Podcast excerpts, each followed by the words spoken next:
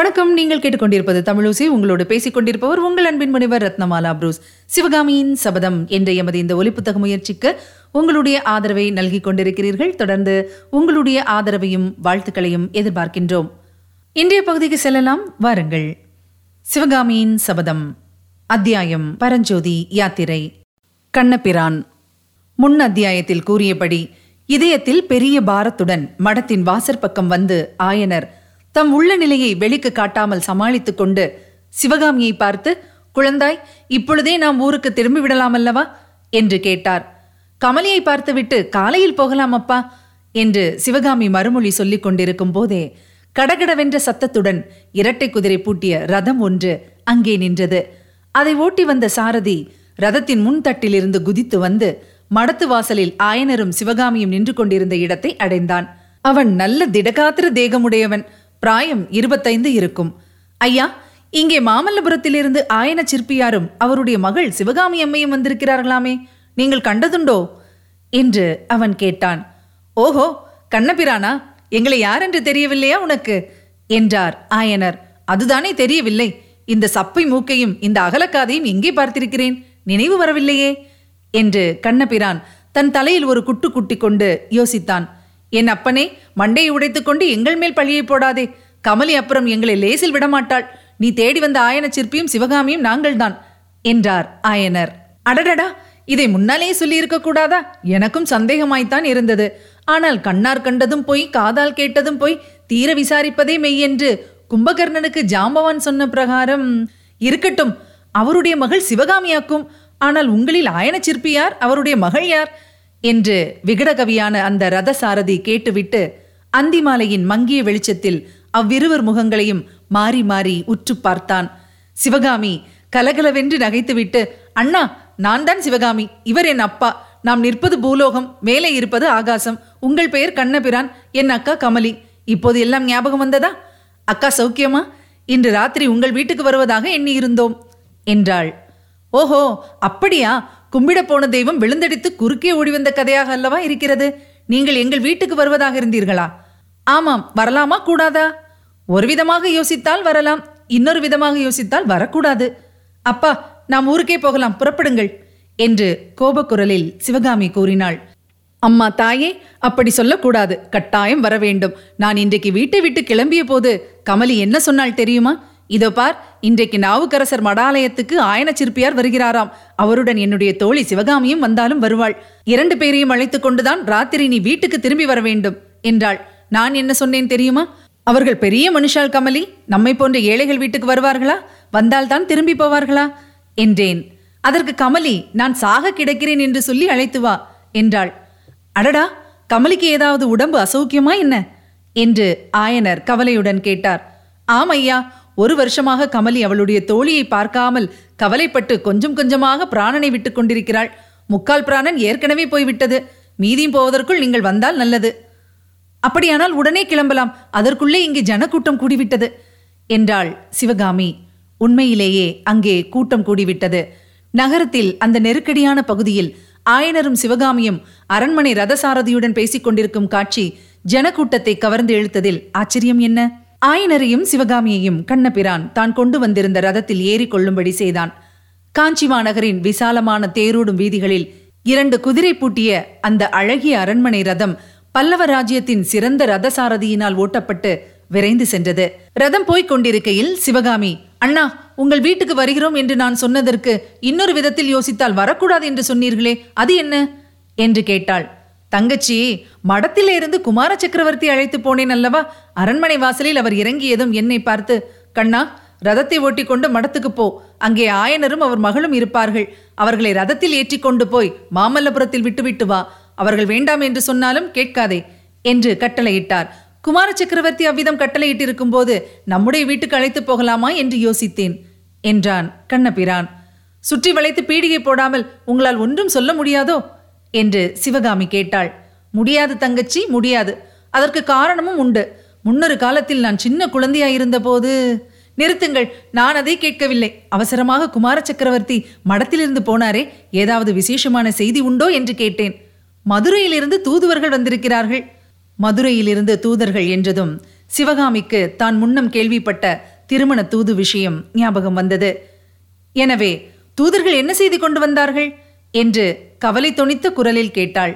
அந்த மாதிரி ராஜாங்க விஷயங்களை எல்லாம் நான் கவனிப்பதில்லை தங்கச்சி என்றான் கண்ணபிரான். அதை கேட்ட ஆயனர் ரொம்ப நல்ல காரியம் தம்பி.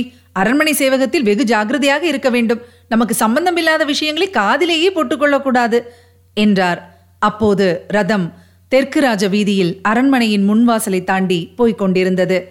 வீதியின் ஒரு பக்கத்தை முழுவதும் வியாபித்திருந்த அரண்மனையின் வெளிமதிலையும் முன்வாசல் கோபுரத்தையும் அதை காவல் புரிந்த வீரர்களையும் உள்ளே தெரிந்த நெடிய பெரிய தாவல்யமான சுவர்களையும் படிப்படியாக பின்னால் உயர்ந்து கொண்டு போன உப்பரிகை மாடங்களையும் சிவகாமி பார்த்தாள். தன்னையும் தன்னுடன் இதயத்தை கவர்ந்த சுகுமாரரையும் பிரித்து கொண்டு இத்தனை மதில் சுவர்களும் மாடக்கூடங்களும் தடையாக நிற்கின்றன என்பதை எண்ணி ஒரு நெடிய பெருமூச்சு விட்டாள். இனி கேட்கலாம் அடுத்த பகுதி. கமலி. காஞ்சி மாநகரில் சக்கரவர்த்தியின் பிரதான அரண்மனைக்கு பின்புறத்தில் விஸ்தாரமான பூந்தோட்டம் இருந்தது.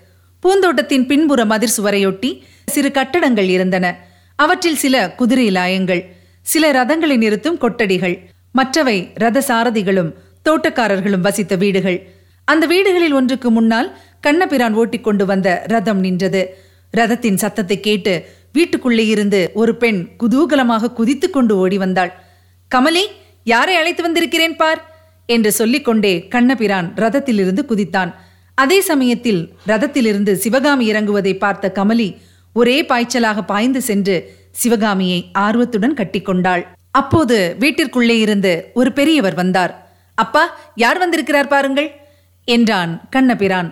அந்த பெரியவர் உற்று பார்த்துவிட்டு வாருங்கள் ஐயா என்று சொல்லிக்கொண்டு ஆயனரின் அருகில் சென்றார். பெரியவரும் ஆயனரும் பேசிக்கொண்டே வீட்டு திண்ணையில் அமர்ந்தார்கள். கமலியும் சிவகாமியும் உள்ளே போனார்கள். சிவகாமியும் கமலியும் குழந்தை பிராயத்திலிருந்து தோழிகள். ஆயனர் காஞ்சியில் இருந்த காலத்தில் அவருடைய வீட்டுக்கு அடுத்த வீட்டில் கமலியின் பெற்றோர்கள் வசித்தார்கள். சிவகாமி குழந்தையாயிருந்த போதே அவளை காட்டிலும் ஒன்றரை வயது மூத்தவளான கமலி சிவகாமியை தன் மடியில் வைத்துக்கொண்டு தங்கச்சி என்று அருமையாக அழைத்து சீராட்டுவாள். குழந்தை சிவகாமியும் அக்கா அக்கா என்று மழலை சொல்லில் குளறுவாள். இவ்வாறு ஆரம்பித்த அக்குழந்தைகளின் சிநேகமும் நாளுக்கு நாள் வளர்ந்து முதிர்ந்து வந்தது. ஆயனர் காட்டுக்குள்ளே சென்று வீடு கட்டிக்கொண்டு வசிக்கத் தொடங்கிய பிறகு கமலி அடிக்கடி அங்கு வந்து மாதக்கணக்கில் தங்கியிருப்பாள். சிவகாமி ஆட்டம் பயிலும் போதெல்லாம் கமலி அவள் எதிரில் இருந்து இமை கொட்டாமல் பார்த்து கொண்டிருப்பாள். அவளுடைய ஆட்டத் திறமையை பாராட்டுவாள். என் தங்கச்சிக்கு இணை ஈரேழு பதினாலு உலகத்திலும் கிடையாது என்பாள். ஆயனருக்கு அடுத்தபடியாக சிவகாமிக்கு ஆட்டக்கலையில் ஊக்கமளித்தவள் கமலி என்றுதான் சொல்ல வேண்டும். கமலியின் தகப்பனார் காஞ்சியில் பெயர் பெற்ற குதிரை வியாபாரி. அரேபியா முதலான வெளிதேசங்களிலிருந்து அவர் குதிரைகள் தருவிப்பார். மாமல்லபுரத்து துறைமுகத்தில் கப்பலில் வந்து குதிரைகள் இறங்கும். அவற்றை காஞ்சிக்கு கொண்டு வருவார். முதலில் அரண்மனை குதிரை லாயத்தின் தலைவரும் பல்லவ சைன்யத்தின் குதிரைப்படை தலைவரும் வந்து புதிதாக தருவிக்கப்பட்ட குதிரைகளை பார்ப்பார்கள். அவர்கள் தங்களுக்கு வேண்டியவற்றை வாங்கிக் கொண்டது போக மற்ற குதிரைகளைத்தான் பொதுஜனங்களுக்கு விற்கலாம். இதன் காரணமாக அரண்மனை குதிரை லாயத்தின் தலைவர் அடிக்கடி கமலியின் தந்தையை சந்திப்பதற்காக அவருடைய வீட்டுக்கு வருவதுண்டு. சில சமயம் அவருடன் அவருடைய மகனும் வருவான். அந்த வாலிபன் பெயர்தான் கண்ணபிரான். தந்தைமார்கள் இருவரும் குதிரை பரிவர்த்தனை விஷயமாக பேசிக் கொண்டிருக்கையில் மகனுக்கும் மகளுக்கும் இடையே இருதய பரிவர்த்தனை நடந்து கொண்டிருந்தது. இரு குடும்பத்தாருக்கும் விஷயம் தெரிந்தபோது கண்ணபிரானுக்கும் கமலிக்கும் கல்யாணம் செய்து வைத்தார்கள். இது நடந்து வருஷம் ஒன்றரை ஆயிற்று. இந்த ஒன்றரை வருஷமும் சிவகாமியும் கமலியும் சந்திக்கவில்லை என்றாலும் அவர்கள் ஒருவரை ஒருவர் நினையாத நாள் கிடையாது. இரவு உணவு அருந்திய பின்னர் ஆயனரும் அரண்மனையின் அஸ்வபாலரும் வாசல் திண்ணையில் காற்றோட்டமாக படுத்துக்கொண்டு யுத்த நிலைமையை பற்றி பேசத் தொடங்கினார்கள். வீட்டுக்குள்ளே அரண்மனை பூந்தோட்டத்தை அடுத்திருந்த அறையில் சிவகாமியும் கமலியும் படுத்து பேசிக் கொண்டிருந்தார்கள். ஆனால் அவர்கள் யுத்தத்தை பற்றி பேசவில்லை. கமலியின் இல்வாழ்க்கைதான் அவர்கள் சம்பாஷணையில் முக்கிய விஷயமாக இருந்தது. இடையிடையே கலீர் கலீர் என்று அவர்கள் குதூகலமாக சிரிக்கும் சத்தம் கேட்டது. இரவு ஒன்றரை ஜாமத்துக்கு மேலான போது வாசல் திண்ணையில் இருந்து ஆயனர் அம்மா சிவகாமி உதயத்திற்கு முன்னால் நாம் புறப்பட வேண்டும். பேசியது போதும். தூங்கு என்றார். கமலியும் சிவகாமியும் உடனே கண்ணை மூடிக்கொண்டு தூங்குவதற்கு பிரயத்தனம் செய்தார்கள். சிறிது நேரமானதும் சிவகாமி தூங்கிவிட்டதாக எண்ணிக்கொண்டு கமலி சத்தம் செய்யாமல் எழுந்திருந்து அந்த அறையின் ஒரு பக்கத்து கதவை திறந்து கொண்டு அடுத்த அறைக்குள் சென்றாள். சிவகாமி கண்களை மூடிக்கொண்டிருந்தாளே தவிர உண்மையில் தூங்கவில்லை. அவளுடைய உள்ளத்தில் எத்தனை எத்தனையோ எண்ணங்கள் அலைமேல் அலையெறிந்து தோன்றிக் கொண்டிருந்தன. கமலிக்கு கண்ணபிரான் மேல் காதல் உண்டான நாளிலிருந்து அவள் தன்னுடைய அந்தரங்கத்தை எல்லாம் சிவகாமியிடம் அடிக்கடி சொல்வதுண்டு. ஆரம்பத்திலிருந்தே கமலியின் காதல் ஆனந்தமாய் இருந்தது எவ்வித துக்கமோ வேதனையோ அவள் மனத்தில் ஏற்பட்டதில்லை. அந்த நாட்களில் அவளுடைய பேச்சு ஒரே குதூகலமாகவும் எக்களிப்பாகவுமே இருந்து வந்தது. கல்யாணத்திற்கு பிறகு அந்த தம்பதிகளின் இல்வாழ்க்கையும் அவ்விதமே குதூகலமாயிருக்கிறது என்பதை இப்போது சிவகாமி தெரிந்து கொண்டாள். ஆனால் தன்னுடைய காதல் மட்டும் ஏன் இவ்வளவு வித்தியாசமாக இருக்க வேண்டும்? அதில் எத்தனை வேதனை எத்தனை ஆத்திரம் எத்தனை கோபதாபம்? கமலியின் குதூகலமான காதலுக்கும் தன்னுடைய வேதனைமயமான காதலுக்கும் உள்ள வித்தியாசத்தை எண்ணி பார்க்க பார்க்க தனக்கு தகுதியில்லாத இடத்தில் காதலை செலுத்தியதுதான் தன்னுடைய துன்பங்களுக்கெல்லாம் காரணம் என்று சிவகாமிக்கு தோன்றியது. அவரோ பெரிய சாம்ராஜ்யத்தின் சிம்மாசனத்துக்கு உரியவர். நாமோ கல்லில் உளியினால் வேலை செய்யும் சிற்பியின் மகள். அவருடைய காதலுக்கு நாம் ஆசைப்படுவது பெரிய பிசகுதான். ஆனால் இந்த பிசகுக்கு காரணம் யார்? இந்த ஏழை சிற்பியின் மகளை தேடிக்கொண்டு அவர்தானே வந்தார்? கவலையுமின்றி காட்டில் துள்ளி விளையாடும் மானை போல் குதூகலமாக ஆடிப்பாடிக் கொண்டிருந்த அபலை பெண்ணின் உள்ளத்தில் அவர்தானே ஆசை தீயை மூட்டினார்?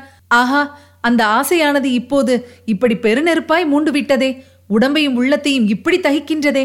சற்று நேரம் புரண்டு பார்த்தும் தூக்கம் வராமற் போகவே சிவகாமி படுக்கையை விட்டு எழுந்தாள்.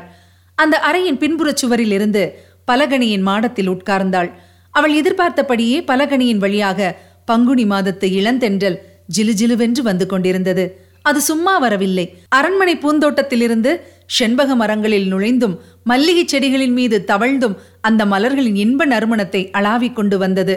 அவ்விதம் செண்பகமும் மல்லிகையும் கலந்து உண்டான சுகந்தமானது சிவகாமியின் உள்ளத்தில் ஏதோ தெளிவில்லாத பழைய ஞாபகங்களை உண்டாக்கிற்று.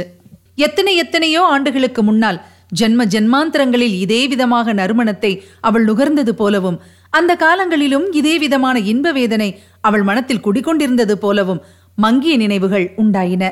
தனது அன்பை கவர்ந்து உள்ளத்தை கொள்ளை கொண்ட ஆருயிர் காதலன் தனக்கு வெகு சமீபத்தில் இருந்தும் அவனை அடைய முடியாதிருப்பது போலவும் இருவருக்கும் இடையில் இன்னதென்று தெரியாத இடையூறுகள் முளைத்து பெரிய கரிய நிழல் உருவங்கள் எடுத்து நிற்பது போலவும் மனத்தில் பிரம்மைகள் உண்டாயின. இனி கேட்கலாம் அடுத்த பகுதி. கமலியின் மனோரதம். விவரிக்க முடியாத இன்பத்தையும் வேதனையையும் ஒருங்கே தந்த மேற்கூறிய நிழல் நினைவுகளை பொறுக்க முடியாமல் சிவகாமி சாளர மாடத்திலிருந்து எழுந்தாள். அறையின் பின்பக்க கதவை ஓசைப்படாமல் மெதுவாய் திறந்து கொண்டு பூந்தோட்டத்துக்குள் பிரவேசித்தாள். அப்போது இரவில் மூன்றாம் ஜாமம் நடந்து கொண்டிருந்தது. பிறைச்சந்திரன் விரித்த இளம் நிலவின் மோகன ஒளியில் அந்த பூந்தோட்டம் கனவு உலகத்தில் காணும் ஒரு காட்சி போல் தென்பட்டது.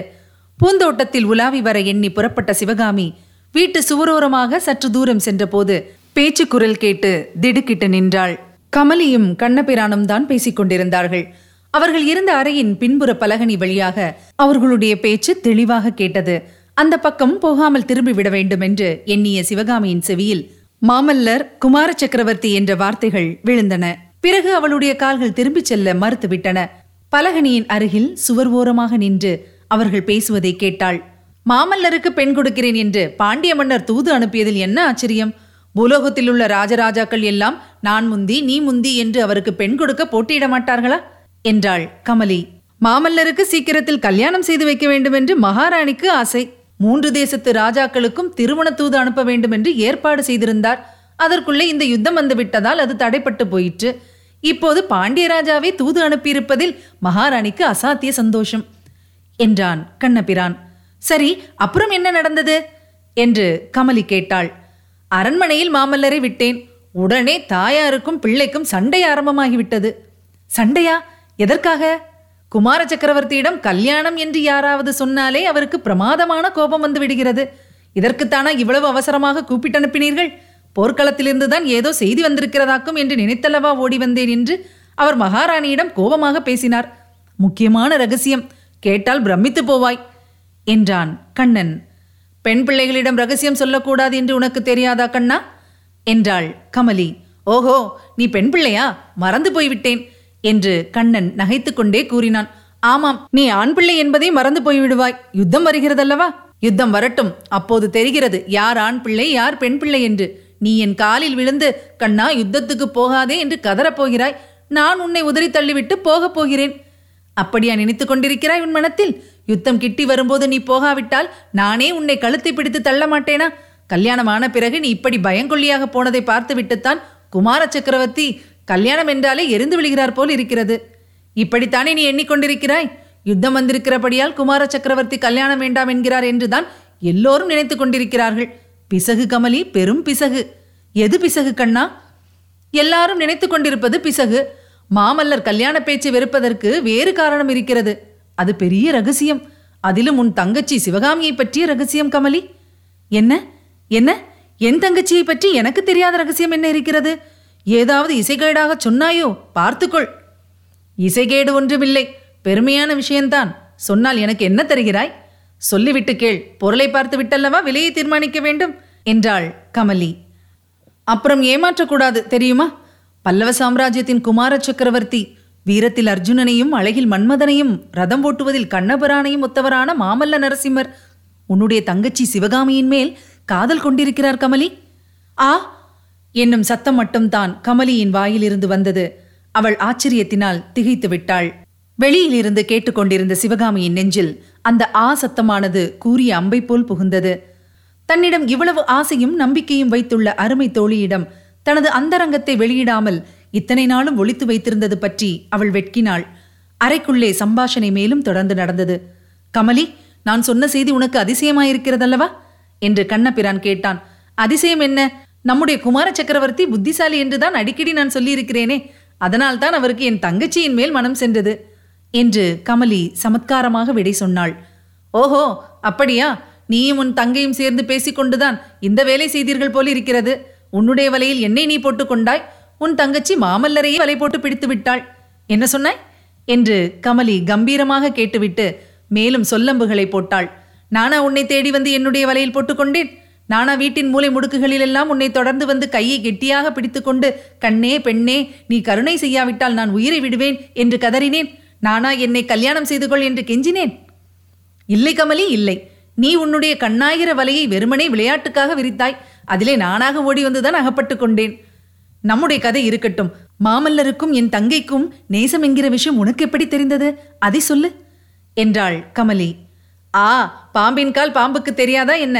கள்ளனுக்கு தெரியாதா கள்ளனின் சமாச்சாரம்? நான் உன்னை உன் தகப்பனார் வீட்டில் அந்த காலத்தில் என்னமாய் பார்த்தேன்? ஞாபகம் இருக்கிறதா? அம்மாதிரி உன் தங்கையை இப்போது மாமல்லர் ஆர்வத்தோடு பார்க்கிறார். இவ்வளவுதானா? இன்னும் என்ன வேண்டும்? நாவுக்கரசர் மடத்தில் அபிநயம் பிடித்தானதும் உன் தங்கை மூர்ச்சையாகி விழுந்து விட்டாள் என்று சொன்னேன் அல்லவா? உடனே மாமல்லர் ஓடி வந்து சிவகாமியை தூக்கி ஆயனர் மடியின் மீது வைத்தார். கமலி அப்போது அவருடைய கைகளும் தேகமும் எப்படி பதறின தெரியுமா? இதுவரையில் எனக்கு கொஞ்சம் சந்தேகமாயிருந்தது. இன்றைக்குத்தான் சர்வ நிச்சயமாயிற்று. இதை கேட்டுக்கொண்டிருந்த சிவகாமியின் தேகமெல்லாம் சிலிர்த்தது. விம்மலுடன் அழுகை வரும் போலிருந்தது சமாளித்துக் கொண்டு மேலும் நடந்த சம்பாஷணையை கேட்டாள். இவ்வளவு கூர்மையாக கவனித்தாயே நீ ரொம்ப புத்திசாலிதான். மாமல்லரும் பாக்கியசாலிதான் என்றாள் கமலி. மாமல்லர் பாக்கியசாலி என்றா சொல்லுகிறாய்? இதனால் ஏற்பட போகிற சங்கடங்களை எல்லாம் நினைத்தால்? சங்கடம் என்ன வந்தது? குமார சக்கரவர்த்தியின் கல்யாணம் என்றால் நம்முடைய கல்யாணத்தைப் போல் என்று நினைத்துக் கொண்டாயா? எத்தனை எத்தனையோ யோசனைகள் செய்வார்கள். கண்ணா என் தங்கையை மட்டும் சாமானியமான பெண் என்று நினைத்தாயா? தமயந்தியை மணந்து கொள்ள தேவலோகத்திலிருந்து தேவர்கள் வந்தது போல் சிவகாமியை தேடிக்கொண்டு வரமாட்டார்களா? ஏதோ தமயந்தி மனம் வைத்து நலமகாராஜனுக்கு மாலையிட்டாள். ஆனால் தமயந்தி அரண்மனையில் பிறந்த ராஜகுமாரியாச்சே கமலி. என் தங்கை ஆயிரம் ராஜகுமாரிகளுக்கு இணையாவாள். கண்ணா நீ வேணுமானால் பார். என்னுடைய மனோரதம் ஒரு நாள் கட்டாயம் நிறைவேறப் போகிறது. அது என்ன மனோரதம் கமலி? இந்த யுத்தமெல்லாம் முடிந்த பிறகு மாமல்லருக்கு மகுடாபிஷேகம் நடக்கப் போகிறது. தங்க ரதத்தில் நவரத்ன சிங்காசனத்தில் அமர்ந்து நரசிம்ம சக்கரவர்த்தி ராஜ வீதிகளில் பவனி வருகிறார். அவருக்கு பக்கத்தில் தேவேந்திரனுக்கு அருகில் இந்திராணியைப் போல் என் தங்கை சிவகாமி அமர்ந்திருக்கிறாள். தங்க ரதத்தின் முன் தட்டில் நீ ஜம் என்று உட்கார்ந்து ரதத்தை ஓட்டிக் கொண்டு வருகிறாய். நான் அரண்மனை கோபுர வாசலில் மேல் மாடத்தில் நின்று கொண்டிருக்கிறேன். ரதம் அரண்மனை வாசலில் வந்து நின்றதும் கூடை கூடையாக மல்லிகை மலர்களையும் செண்பக பூக்களையும் அவர்கள் மேல் கொட்டுகிறேன். நடுவில் உன் தலையிலும் ஒரு கூடை பூவை கவிழ்கிறேன் இப்படி நடக்க வேண்டும் என்பதுதான் என் மனோரதம் கண்ணா. கமலி உன் மனோரதம் நிறைவேறினால் எனக்கும் அளவில்லாத சந்தோஷம்தான் என்றான் கண்ணன். சிவகாமி திரும்பி தன்னுடைய அறைக்குள்ளே சென்று படுக்கையிலே படுத்துக் கொண்டாள். இருதயத்தின் அடிவாரத்திலிருந்து பொங்கி வந்த விம்மலையும் அழுகையையும் ஆணமட்டும் முயன்றும் அவளால் அடக்கிக் கொள்ள முடியவில்லை. இரவு நாலாவது ஜாமத்தில் விழிப்பும் இல்லாமல் நித்திரையும் இல்லாமல் அரை தூக்க நிலையில் சிவகாமி படுக்கையில் புரண்டு கொண்டிருந்த போது முன்னர் அவள் மணக்கண் முன் தோன்றிய நிழல் தோற்றங்கள் உருவம் எடுக்க ஆரம்பித்தன. ஒரு செண்பக மரத்தின் கிளையில் இரண்டு புறாக்கள் உட்கார்ந்து ஒன்றோடொன்று கொஞ்சி விளையாடிக் கொண்டிருக்கின்றன. திடீரென்று சுற்றியிருந்த மரங்கள் எல்லாம் தீப்பட்டு எரியத் தொடங்குகின்றன. ஆண் புறாவானது பெண் புறாவை பார்த்து நீ இங்கேயே இரு நான் திரும்பி வந்து உன்னை காப்பாற்றுகிறேன் என்று சொல்லிவிட்டு பறந்து செல்கிறது. அது போன வழியையே பெண் புறா பார்த்து கொண்டிருக்கிறது. ஆண் புறா திரும்பி வருமா? வந்து பெண் புறாவை தப்ப வைக்குமா? இதை அறிய முடியாதபடி பெண்புறாவை நாலாபுறமும் புகை வந்து சூழ்ந்து விடுகிறது. அந்த நேரத்தில் அவ்விதம் புகையினால் சூழப்பட்டிருப்பது பெண்புறா அல்ல தானே என்று சிவகாமி பிரம்மையுறுகிறாள். கற்பனை உலக காட்சி மாறுகிறது. மல்லிகை தோட்டத்தில் ஆணும் பெண்ணுமாக ஒரு கலைமானும் ஒரு புள்ளிமானும் துள்ளி விளையாடிக் கொண்டிருக்கின்றன. விளையாட்டின் இடையே புள்ளிமானானது மல்லிகை புதருக்கு அருகில் மறைந்து நிற்கிறது. மல்லிகை புதரில் பூத்துச் சிரித்திருந்த வெள்ளி மலர்களுக்கும் புள்ளிமானின் மீது அள்ளி தெளித்திருந்த வெள்ளி பொட்டுகளுக்கும் வித்தியாசம் தெரியாமல் கலைமான் புள்ளிமானை தாண்டி கொண்டு அப்பால் போகிறது. அதை கண்டு புள்ளிமான் சிரிக்கிறது. இப்படி அவை விளையாடிக் கொண்டிருக்கையில் ஒரு தடவை பெண்மான் ஒளிந்து கொண்டிருந்த போது சற்று தூரத்தில் ஒரு மல்லிகை புதரில் இரண்டு பிரகாசமான நட்சத்திரங்கள் ஜொலிப்பதைக் கண்டு அதிசயித்தது. பிறகு அவை நட்சத்திரங்கள் அல்ல அனல் கட்டிகள் என்று தோன்றியது. பின்னர் அந்த இரண்டு அனல் கட்டிகளும் ஒரு பெரிய புலியின் இரண்டு கண்கள்தான் என்று தெரியவே பெண்மானின் சகல நாடியும் ஒடுங்கிவிட்டது. கலைமானை கூவி அழைக்க அது முயன்றது. ஆனால் அதன் தொண்டையிலிருந்து சத்தமே உண்டாகவில்லை. மேலே என்ன ஆயிற்று? புள்ளிமான் தப்பித்து சென்றதா? கலைமானுடன் சேர்ந்ததா? அதுதான் தெரியவில்லை. அத்தகைய பயங்கர அபாயத்தில் அகப்பட்டு கொண்டிருந்த பெண்மான் உண்மையில் மான் அல்ல.